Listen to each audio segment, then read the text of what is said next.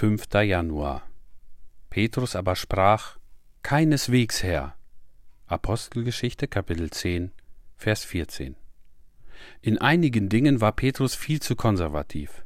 Vielen geht es ähnlich. Sie können geistlich keinen Millimeter vorwärts gehen. Der Gesang, den sie morgens vor dem Frühstück singen, lautet: Wie es am Anfang war, jetzt ist und immer sein wird, in Ewigkeit. Amen. Sie wollen weder etwas tun, was nicht schon früher getan wurde, noch lernen, was sie nicht schon gelernt haben. Andere wollen nur so handeln, wie andere handeln. Sie meinen, sich an der Mode orientieren zu müssen. Nun, dies ist eine Regel, die ich niemals angenommen habe, denn ich fühlte oft die Notwendigkeit, etwas zu tun, was niemand vor mir getan hatte.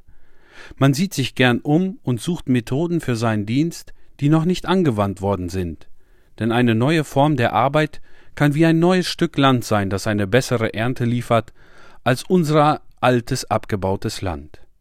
Glaubt ihr nicht auch, dass viele Christen in Gefahr sind, in ihren Gewohnheiten zu erstarren? Sie müssen immer so und so viele Verse singen und nicht mehr.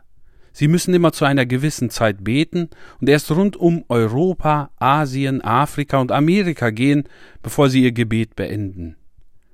Gewisse Leute müssen immer tun, was sie früher getan haben, selbst wenn sie dabei einschlafen.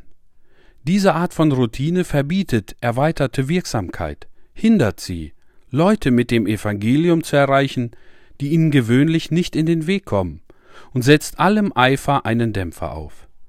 Lass dich ein bisschen aufrütteln, mein Bruder, wenn du so unschicklich schicklich geworden bist, dass du nicht eine schickliche Unschicklichkeit begehen kannst. Dann bitte Gott, dir zu helfen, weniger schicklich zu sein. Denn es gibt viele, zu deren Errettung du niemals das Werkzeug sein kannst, solange Formalismus dein oberster Grundsatz bleibt.